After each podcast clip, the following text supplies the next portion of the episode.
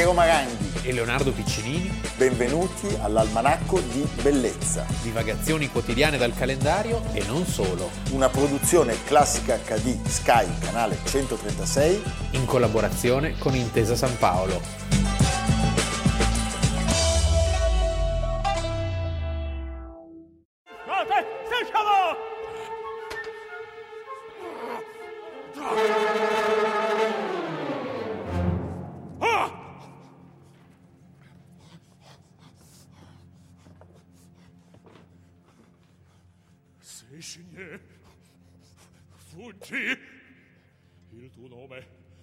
te ve l'ha scritto, va! Proteggi Maddalena! Va! Va! Al ponte Peroni!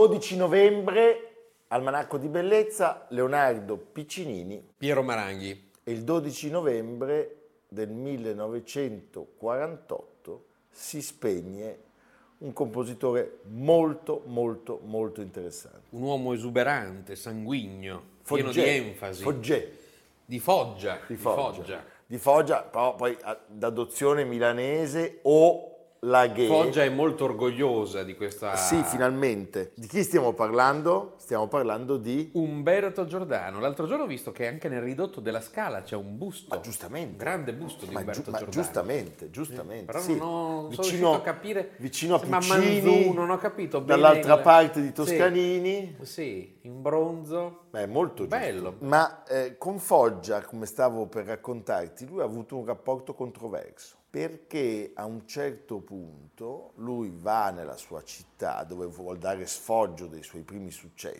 Sfoggio a torna- Foggia. sfoggio a Foggia e si mette a suonare al pianoforte una sua opera, Malavita, un'opera interessante tra l'altro, perlomeno per il soggetto, un'opera che fece scandalo e che poi fu rappresentata un po' in giro per il mondo e dopo un po' che, che sta suonando alza gli occhi dallo spartito e si accorge che i foggiani che erano presenti si erano tutti messi a giocare a carte. No. Allora si offende e dice È io non farò- tremendo quando succede questo. non eh. farò mai più ritorno a Foggia. Poi nel 1928 finalmente ci sarà una riconciliazione. Allora, per farvi capire quanto sia importante questo compositore, voi avete ascoltato prima del nostro intervento un passaggio dalla sua opera più celebre, l'Andrea Chenier, un'opera che è stata per anni eh, Molto rappresentato. molto rappresentata ed è stata per molti tenori un fiore all'occhiello perché dà la possibilità di dimostrare le vocalità e le doti canore dei tenori, dei tenori.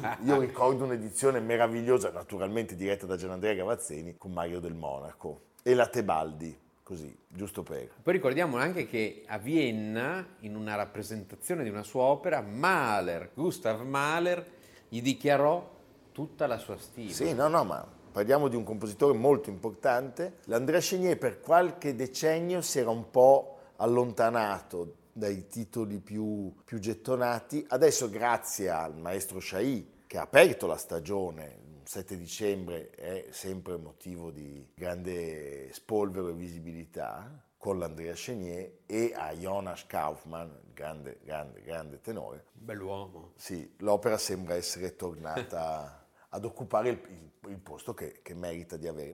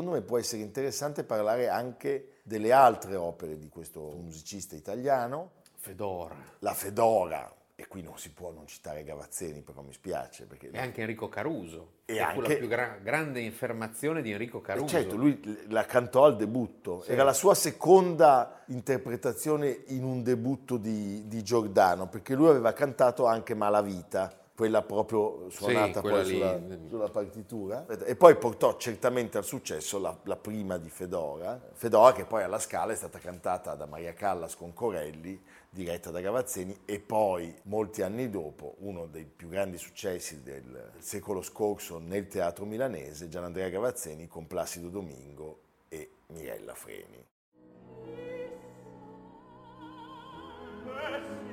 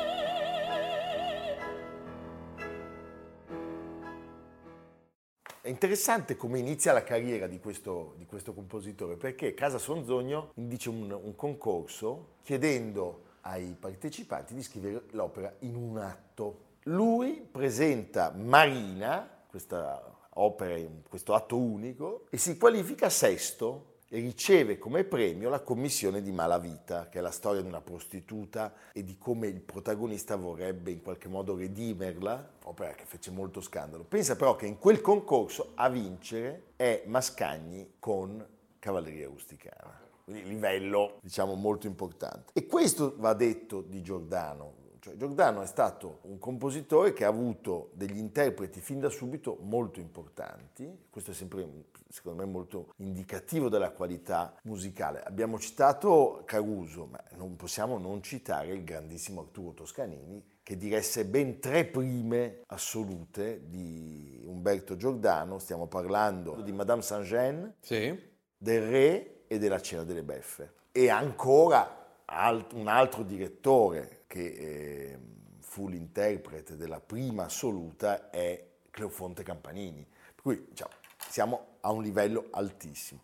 Il problema di questo musicista è la sua ben nota adesione alla politica del regime fascista, cioè è lui che firma Firma l'inno, l'inno, l'inno del decennale. l'inno del decennale, che è di, sta- una tro- è di un trombone, Eh, l'inno sì. del decennale. era stato sollecitato dallo stesso Mussolini ed è uno dei due compositori ammessi, l'altro è Mascagni, Quindi il decennale della marcia su Roma la sarebbe. marcia su Roma, Quindi nel 32. 32, e poi è uno dei due compositori che vengono ammessi al gota dei 60 intellettuali dell'Accademia d'Italia, proprio insieme a Mascagni, altro compositore che pagherà un prezzo molto alto. Perché poi possiamo dire che in realtà poi la, vabbè, l'adesione al fascismo, ma tutto quello che aveva fatto di buono l'aveva fatto prima. Sostanzialmente sì, cioè diciamo 10 dei suoi 12 titoli sono stati scritti prima del ventennio, le sue ultime due opere, La Cena delle Beffe e Il Re, il Re è veramente aderente alla politica del regime, esordiscono comunque sotto la bacchetta di Toscanini che era,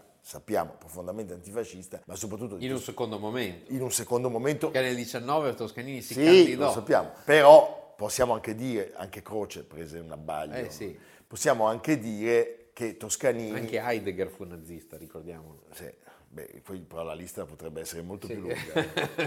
Una volta parleremo di Spadolini. Vabbè, boccaccia mia. No, sappiamo che Toscanini non era solito, come dire, soprattutto quando si era ormai affermato Sì.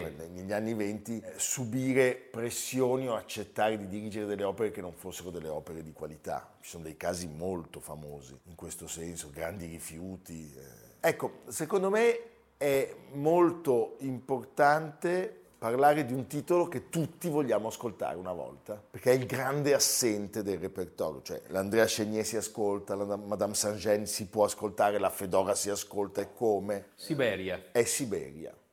Siberia. Di Siberia tutti dicono libretto di Illica, il libretto di Illica che sia un'opera molto interessante. debutta alla Scala nel 1903, grande popolarità perché c'era questo Russia, Sì. chi c'era stato in Russia? Diciamo. Nessuno. Si evocava il paesaggio russo, un'opera travolgente. Beh, lui è il grande, uno dei grandi protagonisti del verismo. Del verismo, musicale. del verismo musicale, sì. Quindi siamo tutti molto curiosi. Aspettiamo un Maranghi Gavazzeni Siberia. Sì, ormai stiamo qua in televisione pietiamo anche delle, delle- delle richieste di regia. Anzi, se avete voglia di...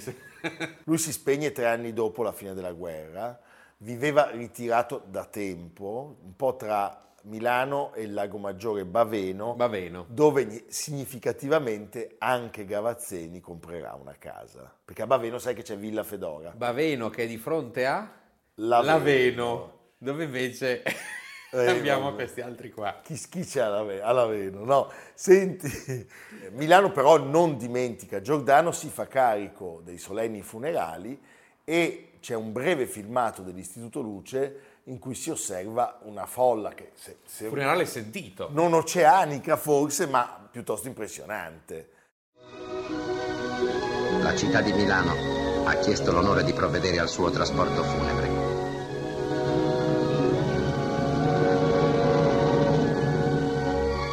Ai lati del carro avviato verso il Duomo tengono i cordoni il sindaco di Foggia, i maestri Cilea e Picmangiagalli, il sindaco Greppi, Simoni e il commissario del teatro alla Scala. E il maestro si allontana in quel viaggio per cui trovò nell'addio di Andrea Chenier le note sconsolate ma insieme accese di lirica e brezza.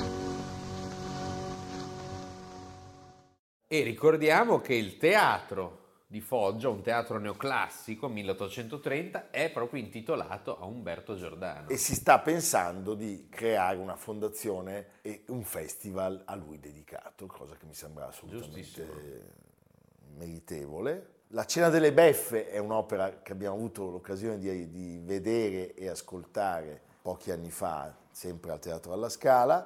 Credo che eh, se in passato eh, cantanti come Gigli, Corelli e ancora più recentemente Placido Domingo, appunto Mirella Freni, ne abbiamo parlato, si siano dedicati all'esecuzione di sue composizioni. Oggi il lavoro del maestro Chailly è un lavoro molto importante. Chailly è uno che guarda la musica di Giordano con molto interesse e di conseguenza, essendo lui il direttore musicale della Scala, anche il teatro dei milanesi ha questa, questa attenzione. Però abbiamo parlato di Foggia e quindi per fargli fare la pace con la sua città natale una seconda volta, Leonardo, trasmettiamo l'unica operetta che ha scritto Ah. Umberto Giordano, che si chiama Giove a Pompei. Eh, Beh, è divertente il titolo, eh? come Mozart in the Jungle. sì.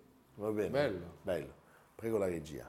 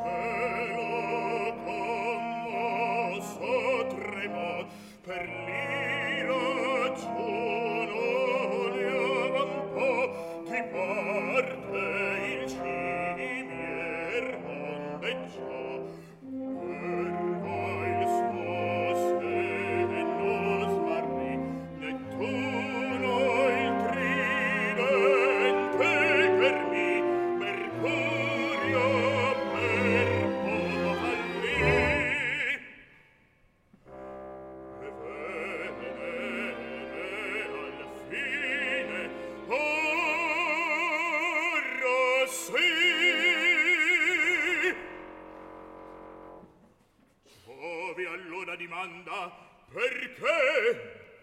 A Pompeia sepolto gli dei voglio prendere i nomi e la fe siam puniti distruggi Pompei Ciò allor per un po' di riflette, po' disporre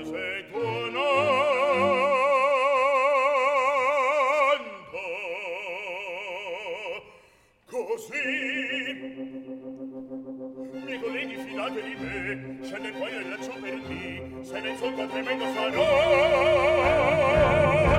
Per un giorno discendo laggiù, guardo, esamino, e agire saprò. Fulmino, fulmino, fulmino, fulmino, fulmino, fulmino, fulmino, fulmino!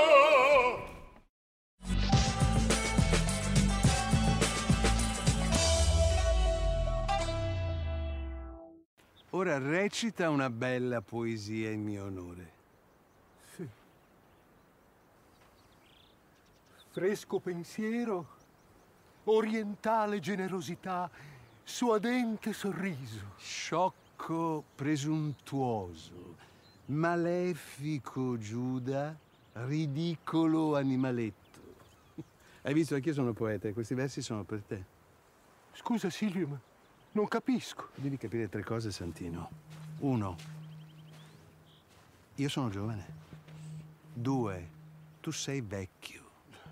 Tre, se vuoi prendere il mio posto, prima devi venire a parlarne con me, senza tremare alle mie spalle. Chi te l'ha detto? Cupa. È una doppia giochista, Silvio. Lei mi ha spinto a candidarmi come tuo erede, adesso viene a dirti che io ho ambizioni. Mi ha teso una trappola, Silvio. Ascoltami bene, Santino. Chi non è con me è contro di me. È fuori dal partito e sarà politicamente decapitato. Stavi al sole? Ora entrerai in un cono d'ombra. Infine in una stanza buia. Le televisioni non ti cercheranno più. Non mi Gli alleati getteranno il discredito su di te. Io ti liquiderò con una battuta. No, Silvio, non mi merito questo destino. Io mi sono fatto tutto da solo. Col cazzo, Santino. In Italia, se c'è uno che si è fatto tutto da solo, quello sono io. Tu sei solo un volgare parassita della politica e mi hai rotto i coglioni. No, Silvio, ti supplico. Leonardo, oggi parliamo del Berlusconi 4. Eh, la vendetta. Berlusconi 4, la vendetta, poi Come c'è... lo squalo, lo squalo, Sì. giustamente. Poi c'è il ritorno dello Jedi, l'impero colpisce ancora.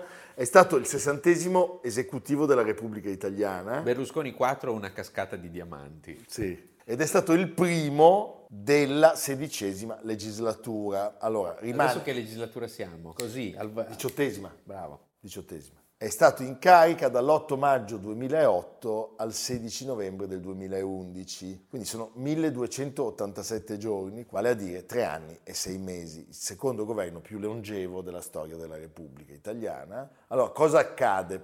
Si perde la maggioranza alla Camera dei Deputati, un voto. C'è una famosa lettera, una letterina, letterina da Bruxelles. Sì, vabbè, letterine da Bruxelles. Ci sono le risatine della Merkel Le e di risatine Sarkozy. E il risatone anche. Lasciami dire, dalla Merkel le posso accettare, Ma da Sarkozy... ma proprio neanche... Sì. Adesso posso dirti una cosa? Sì. Berlusconi rispetto a Sarkozy, ma è uno statista. Eh, se la giocano. No, Sui no, no. tacchi non so chi sia... No, no, non sono d'accordo, non sono d'accordo. Non so- non sono tacchi. d'ac- Io mi tengo Chi ha i tacchi più alti? Il tacco interno. Il tacco Io te interno. l'ho detto che Sarkozy ce li ha. Sì? Sì, sì, ma io l'ho No, visto. ma ce li ha esterni proprio. L'ho visto con i miei occhi. Sì, sì, sì, Alla- so, alla- quando ho dato la Legion d'honneur a Barenboim, ho capito che lì c'era il trucco. Ero, ero all'Eliseo. Comunque il 29 settembre del 2011 il presidente uscente della BCE Jean-Claude Trichet e il presuccessore Mario Draghi mandano una lettera all'Italia in cui si chiede una serie di riforme. Eravamo in piena crisi dell'euro, ricordiamo, un anno dopo, nel luglio 2012, sarebbe stato il famoso whatever it takes di cui tanto si parla. C'era la paura di una bancarotta dell'Italia. Come ricorda Ferruccio De Bortoli, che all'epoca era direttore del Corriere della Sera, all'epoca lo Stato non era sicuro di potersi finanziare, erano in dubbio i pagamenti delle pensioni e i pagamenti degli stipendi dei dipendenti pubblici. C'era una pressione vera dei mercati finanziari. I mercati costrinsero Berlusconi a rinunciare alla presidenza del Consiglio. Allo stesso tempo, e questo dovrebbe essere di insegnamento, vi fu una responsabile presa di posizione delle forze politiche, di Berlusconi e delle forze politiche. Un gesto di responsabilità nazionale che però durò assai poco. Vabbè, comunque io, a me piace citare però, siccome facciamo sempre gli esterofili, Sì. allora Jürgen Habermas Sì. ha parlato di un a quiet coup d'etat, Coup d'etat. cioè voglio dire un tranquillo colpo di Stato. Noi sappiamo che in, in quel periodo, in nove mesi, sono stati decapitati Jürgen dei- Habermas è filosofo. sì, filosofo. Cinque governi, non è, non è il terzino del, Dor- del Dortmund, sono stati decapitati cinque, cinque governi, parliamo dell'Irlanda, del Portogallo, della Grecia, dell'Italia e della Spagna. Quelli che poi, guarda caso, forse a parte l'Irlanda, i tedeschi considerano gli straccioni d'Europa. Comunque, arriva Mario Monti, che poi avrebbe riconosciuto Il 16 novembre il governo Monti che dura in carica fino al dicembre del 2012. Sì,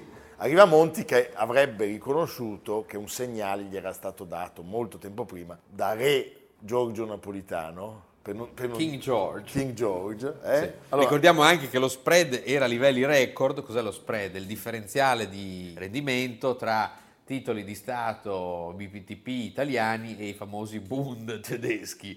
E era a 574 punti, si avviava verso i 600, oggi è a 115. Quindi è vero la cosa dei mercati, cioè erano i mercati che premevano. Cioè... c'erano i mercati che premevano, avevamo fatto di tutto per screditare però il paese. che eravamo in piena C'era stata anche, posso dire, cosa rubi, posso dire, la- si aprono le Sì, virgolette, sì. c'era stata anche la culona inchiavabile. Sì, sì, c'era tutto. le intercettazioni Sì, sì, delle sì. telefonate di Berlusconi per un caso completamente estraneo alle vicende internazionali dell'Italia che era stato dato in pasto Burlesconi, ai, burlesconi. ai- ai quotidiani per far, per far sapere alla, alla cancelliera cosa pensasse lui del suo fondoschiena. Posso dire una cosa, tu prova a immaginare che cosa dicono nelle loro telefonate sul fondoschiena della Merkel, che so io, il signor Johnson, Comunque è vero che il nome Berlusconi in giro per l'Europa era visto, cioè se tu andavi in giro per l'Europa e ci sono italiano, ah ah ah ah, Berlusconi, questa era proprio una classica.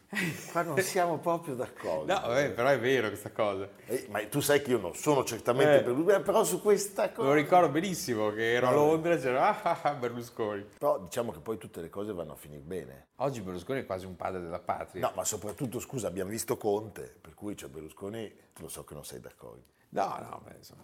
Va bene, lui comunque proprio oggi, il 12 novembre del 2011, dopo l'approvazione della legge di stabilità, va Si al. Quirinale e si dimette e inizia l'esperienza. Poi c'è stato un altro, un altro elemento in quel 2011 che va ricordato, la guerra di Libia. C'era stata la guerra. Prim- dalla primavera all'ottobre. Fatta da, da quello che faceva le risatine. E non solo però. E era- ho era- tolto collo anche da noi.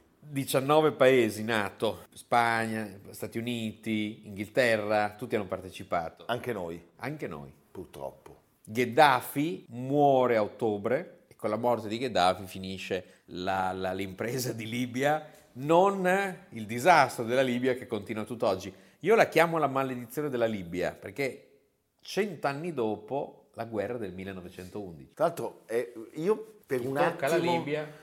Per qualche momento ho avuto la sensazione che stesse per riaccadere ciò che era accaduto nell'aprile del 93. Io no, per un motivo, perché mentre Craxi sostanzialmente fino al giorno prima era abbastanza considerato, su Berlusconi sappiamo che c'è una battaglia contro di lui che va avanti da, da più di un decennio. Beh, ma anche quella nei confronti di Craxi.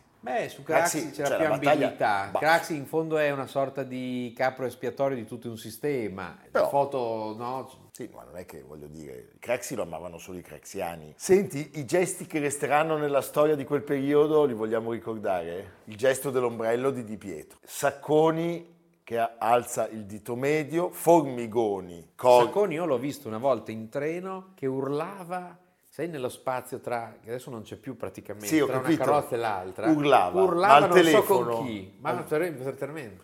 Mamma mia. Che invece sembrava una persona tutta così a modo. E poi c'è il tradizionale passaggio della campanella che, eh, diciamo, nell'Italia della Seconda Repubblica a volte ha dei toni davvero drammatici, cioè vedere Letta e Renzi, Prodi e Berlusconi, Poi c'è uno che se l'ha fatta con se stesso, chi è che era? non lo so. Sarà lui. Ah no, il Conte 1 e Conte 2. Conte, ah, Conte 1 e Conte 2. Se la faceva così. Beh, ma anche, anche la faccia di Conte quando... Conte. No, non era quella, non c'era. No, non c'entra. e comunque ce ne stiamo un po' dimenticando. Di Conte? Sì, per fortuna. No, no, ma Ah, tu dici che torna. Torna, Va torna. Torna Conte. quando meno te l'aspetti. Va. Bene Leonardo, e quindi sono... Dieci anni esatti dalla caduta del governo Berlusconi, da allora Berlusconi non è più tornato a essere Presidente del Consiglio, oggi si parla di lui, ipoteticamente, non ipoteticamente, come potenziale Presidente della Repubblica. Posso dirti una cosa? Sic transit gloria mundi. Posso dirti una cosa? Evviva. No, siccome è nato il 29 settembre, Sì, io sceglierei un politico nato il 29 settembre. Berlusconi o Bersani? No, Bersani. Ah, Bersani, No, sì. Berlusconi non può fare No, il presidente. sì, sì, no, sì, non si può. Bersani. Berlusconi non può fare il presidente. Poi Bersani è molto stimato da tutti, anche dai giornalisti, quando c'è Sallusti. E poi lì. diciamolo, sti- a Bersani piace la nostra trasmissione, Eh anche se noi l'abbiamo già detto in trasmissione che lui sarebbe un buon presidente, quando Sì. ancora non sapevamo. In tempi non sospetti. In tempi non sospetti. Va bene. Va bene? Tu pensa, Bersani presidente, Draghi primo ministro. Io ci farei la firma. Ma, ma subito. Subito. Subito, va bene. Senti Leonardo, dove andiamo? Allora, da Foggia, patria di Umberto Giordano, andiamo a Bari, A Bari. perché fino al 20 novembre, quindi pochi giorni, per vedere una mostra dedicata ai 120 anni della casa editrice La Terza. Applauso. un punto di riferimento per il mondo intellettuale Andate e anche nella culturale libreria, d'Italia. Nella splendida libreria della La Terza. Esattamente, nel palazzo dell'ex poste in piazza Cesare Battisti. Tra l'altro, ecco, mi piace citare un libro che è appena uscito della La Terza di un grande storico, Carlo Greppi, Il buon tedesco. È una vicenda stranissima e, e molto, e molto curiosa. Sai che ci furono tanti tedeschi disertori che parteciparono alla resistenza addirittura? Alla nostra? Sì, Beh, bellissimo. Fecero anche una brutta fine come questo Rudolf Jacobs, capitano della marina tedesca, morto a Sarzana in un eroico assalto a una caserma delle Brigate Nere, che se voi andate a Sarzana troverete la lapide che così del 1953 illuminato dalla dea giustizia, riscattato dalla soggezione al bestiale furore teutonico, non defezione ma eroica rivolta, portò il capitano della marina germanica Rudolf Jacobs, primo nelle file dei partigiani sarzanesi, a immolarsi per l'Italia, per la libertà patria ideale. Il 3 novembre 1944 la civica amministrazione questo marmo volle sul luogo del sacrificio. Pensa. Sì. Chiederemo agli D'altra parte si pensa che un esercito che arrivò a contare 20 milioni di soldati, come quello tedesco, abbia avuto non meno di 100.000 disertori, che è un numero enorme. enorme. Sì. Poi, sai, non è che, voglio dire, li passavano per le No, armi. cioè, c'era da stare attenti. E quindi il buon tedesco Il di buon Carlo tedesco. Greppi, come scrive Enrico De Aglio, soldati, disertori, partigiani, furono tanti i tedeschi che passarono la resistenza, una straordinaria inchiesta su una pagina sconosciuta della nostra storia. Bene. La terza. La Viva la terza. terza. Viva la terza. Anche la quarta. a domani. Almanacco di bellezza, a cura di Piero Maranghi e Leonardo Piccini. con Lucia Simioni, Samantha Chiodini, Silvia Corbetta, Jacopo Ghilardotti, Paolo Faroni, Stefano Puppini. Realizzato da Amerigo Daveri, Domenico Catano, Luigi Consolandi, Simone Manganello, Valentino Puppini. Una produzione classica HD, Sky canale 136 in collaborazione con Intesa San Paolo.